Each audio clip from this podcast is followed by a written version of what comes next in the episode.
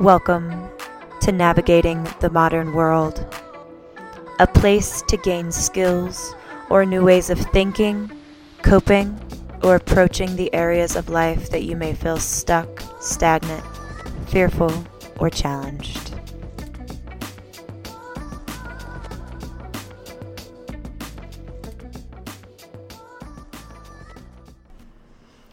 Hello and welcome to episode 25 of Navigating the Modern World.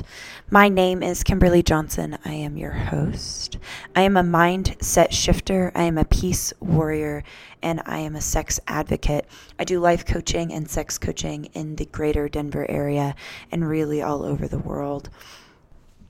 If you want to find out more about my work, you can find me at KimberlyCoaching.com. I today am going to talk about my biggest fear. And I don't know how many people who listen to this podcast have been divorced before, but about 4 years ago I went through a divorce. And probably the hardest part of coming through the divorce is really like realizing the pain for myself of how much I lost touch with who I am, and really lost touch of deeply what I like and what I want out of life. And I don't know about anybody else who's been married or is married, but my ex and I had a very unhealthy, codependent relationship. And our relationship actually broke once we kind of started owning our independence. And what that looked like for me was like traveling alone and starting this business. And you know, he kind of jumped deeper into his career, and it was the initial beginning of the end. It was like we didn't know how to coexist as independent beings. And so after my divorce, you know, I went through years of being alone, and years of really trying to figure out who the heck is Kimberly, and what do I really want, and what do I really like, and what do I want my life to look like, and what are my values. And it was a long, extraneous, painful, beautiful, exhilarating, adventurous process. And it came with all of the parts. It came with all of the sadness and all of the anger, and it came with all of the joy and all of the gratitude and bliss of getting the opportunity to recreate a life that I love. And it's a lot of where my work and my deep passion stems from, is helping people find themselves, helping people reconnect with the truth of who they are.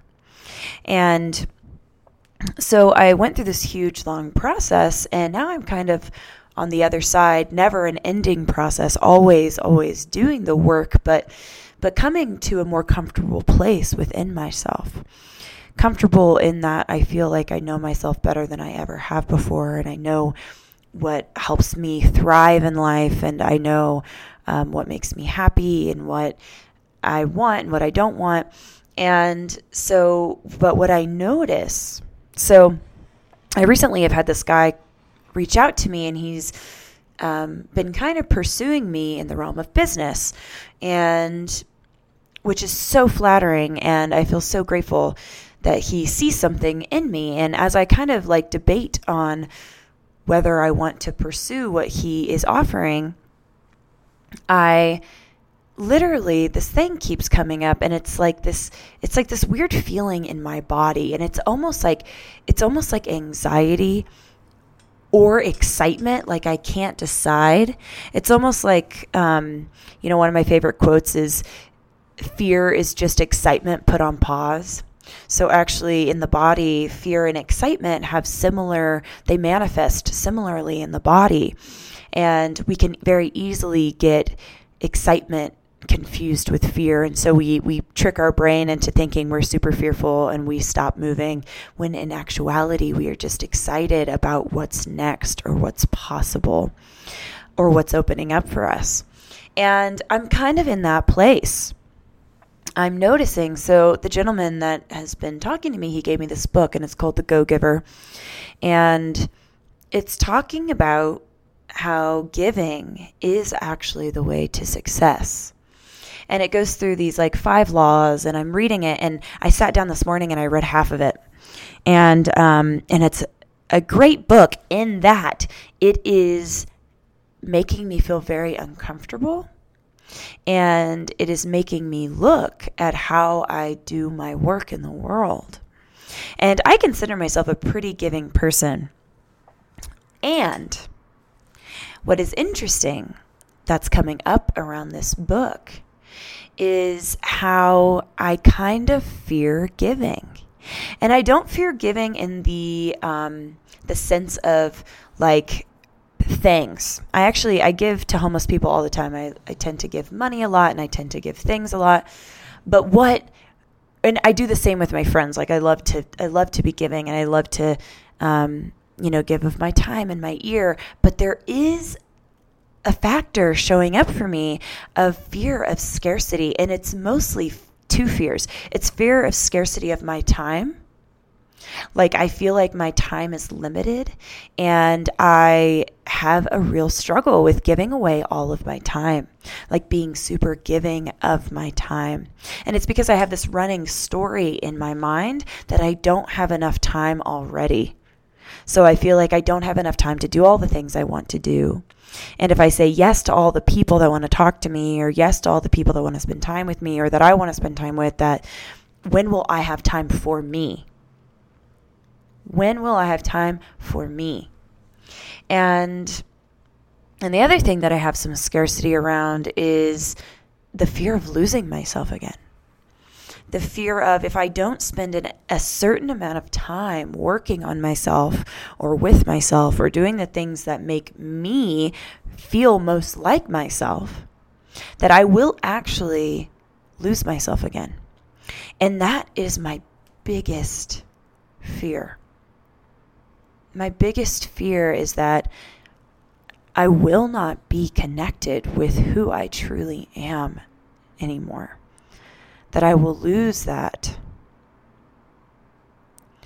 And it's so emotional for me because I have worked so hard to remember who I truly am, and to remember like what I'm doing here. And this fear is so interesting because in this book it says, your influence is determined by how abundantly you place other people's interests first. And then it goes on to say, they called it enlightened self-interest. Watch out for what other people need with the faith that when you do, you get what you need. So I was reading this, and I automatically get triggered because I'm like, that all sounds true. And I tend to put my own self-interest first because I have this deep ingrained fear that I'm going to lose myself again and that I don't have enough time for myself. And it's so interesting because I'm like reading this and I'm thinking, and I'm like super like feeling all of these sensations in my body. And I was like, okay, you need to meditate. You need to meditate on this and actually like sit with it. So I put the book down. I was hoping to read the whole book today, but I only got through half. Kimberly problems. And so I set my timer for 30 minutes and I began sitting in meditation. And I'm kind of like going down the rabbit hole, and then I'll come back out of the rabbit hole, and then I go back into the rabbit hole, and then I come back out of the rabbit hole. And the question and the inquiry that kept popping up was like, how do you do that? How do you not lose yourself and put others' interests first? And what I came to is that there's not much to do that my fear of losing myself is based in some future of, you know, feeling those same excruciating, painful feelings that I felt during my divorce, and not wanting to relive those feelings or those sensations of having the thing that I knew now be gone. And with all of that being gone, who now is Kimberly? Which I think is so interesting, because that's what I talked about in my last podcast of like the death of the ego and the death of these identities and these labels that we place around ourselves. And my marriage was just one of those. And the death experience was so painful, but also so enlightening. Because now I sit here and I feel very confident about who I am. And I love that this book is making me question even deeper. Like, okay, so now you know yourself, but now you've created a new label and this new identity that you know who you are, and you have to spend this much time doing the work around yourself, and you have to be, in some ways, kind of very self-serving. Like you have to keep going self-serving, because if you don't, then you will once again lose yourself again, and then you will have to die again. And what I want to offer is that in my meditation, what I got clear about is that maybe there's another way. It's like one of the mantras that I say, I'm willing to see this differently. And what if this thing is true that this book is saying? I'm going to read it again. What if it is true? What if the enlightened self-interest, what if that, you know, meant that if you watched out for other people's needs, that your needs will actually be met? I'm going to read another sentence. It says, because if you place the other person's interests first, your interest will always be taken care of. Always, it says. Always.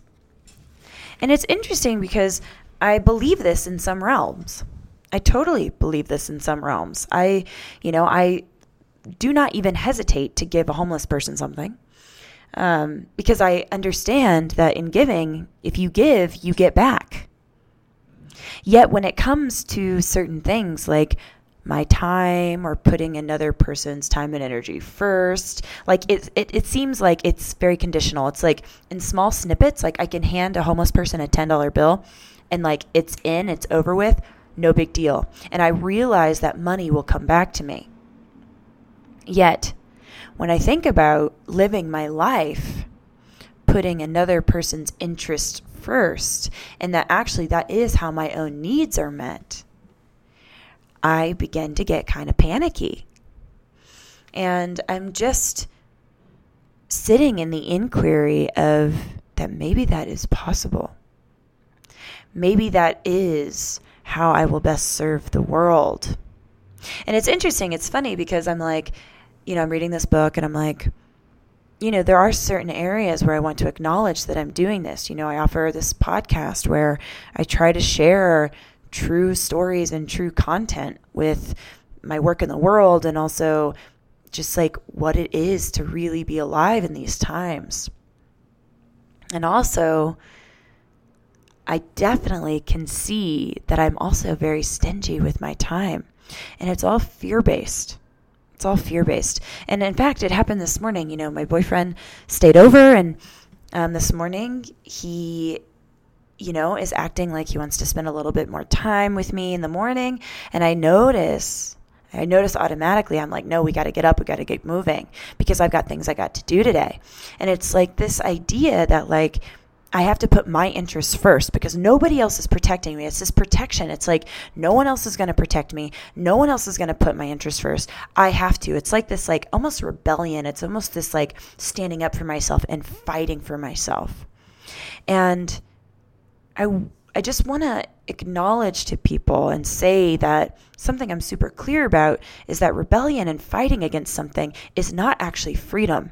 You're just as chained. You're just chained to a different thing. And it might feel like freedom. It might feel like, yeah, I'm standing up for myself. I'm free. Like, I'm protecting myself. But that too is not freedom. Because I don't actually believe that we need to fight against anything. I believe that fighting is just one end of the pendulum swing. So like for me, it was like this codependent relationship that was super unhealthy. And then I got divorced and I lost myself, right? So that was like one side, had no idea who I was. And then I completely pendulum swung to this like, I'm going to be strict with who gets my time. I'm going to only do things that are good for me. Like I'm going to say no to a lot of people, like feeling like very stingy and like had to like protect myself and my time and who I am. And I want to say that this is okay. We can't find equilibrium without sometimes pendulum swinging. So both are okay. There's nothing wrong with what I've been going through. There's nothing wrong with what I've done. Yet, what I'm noticing reading this book is that I'm still over here on this end of the pendulum, this like stinginess, this like wanting to protect my time. And what I'm going to just do is get curious. There's nothing to do. There's nothing like, I don't need to change and just start offering everyone my time. I could experiment and get curious, which is what I want to do, is start experimenting and practicing and getting curious about doing things another way. Like, what if somebody else's self-interest and taking that into my heart first? What if that was actually the way that my needs were fulfilled? And I'm going to just start practicing and playing with it and experimenting on the people I love and experimenting on strangers and seeing how it makes me feel and seeing what the results are, what kind of comes out of it. And being completely detached from outcome, being completely detached from an expectation of that it will work or not work. But what I love is that this book is changing and making me awaken to some of my patterning. So if you notice that you are doing something similar, or maybe it's like with a completely different kind of topic, but you notice that it's the pendulum swing and you notice what you're grasping and holding on to, I just want to offer, how can you get curious? How can you get curious and experiment that there could be another way? Because I will say to you all that holding on and thinking my time is precious and thinking like I can't waste my time is actually super painful and creates suffering for me. And if something is creating suffering for me, I am willing to look at it and try something new. And that's all I want to offer you, is if you notice you're suffering in some area, how could you really get curious and maybe even just use the mantra like, I'm willing to look at this differently. I'm willing to look at this differently because it's creating me suffering, and I'm committed to being at peace and not committed to staying in suffering. And if you do it and something comes up, please, please, please, please, please share with me. You can email me at KimberlyEliseJohnson@gmail.com, or you can find me on my website, KimberlyCoaching.com, or on my blog, OneYearAlone.com. My real hope for every single being is that we all experience peace, and we all have the courage to get curious enough to awaken to new ways of doing things so that our suffering can dissipate and our peace can prevail. Okay, guys, until next time.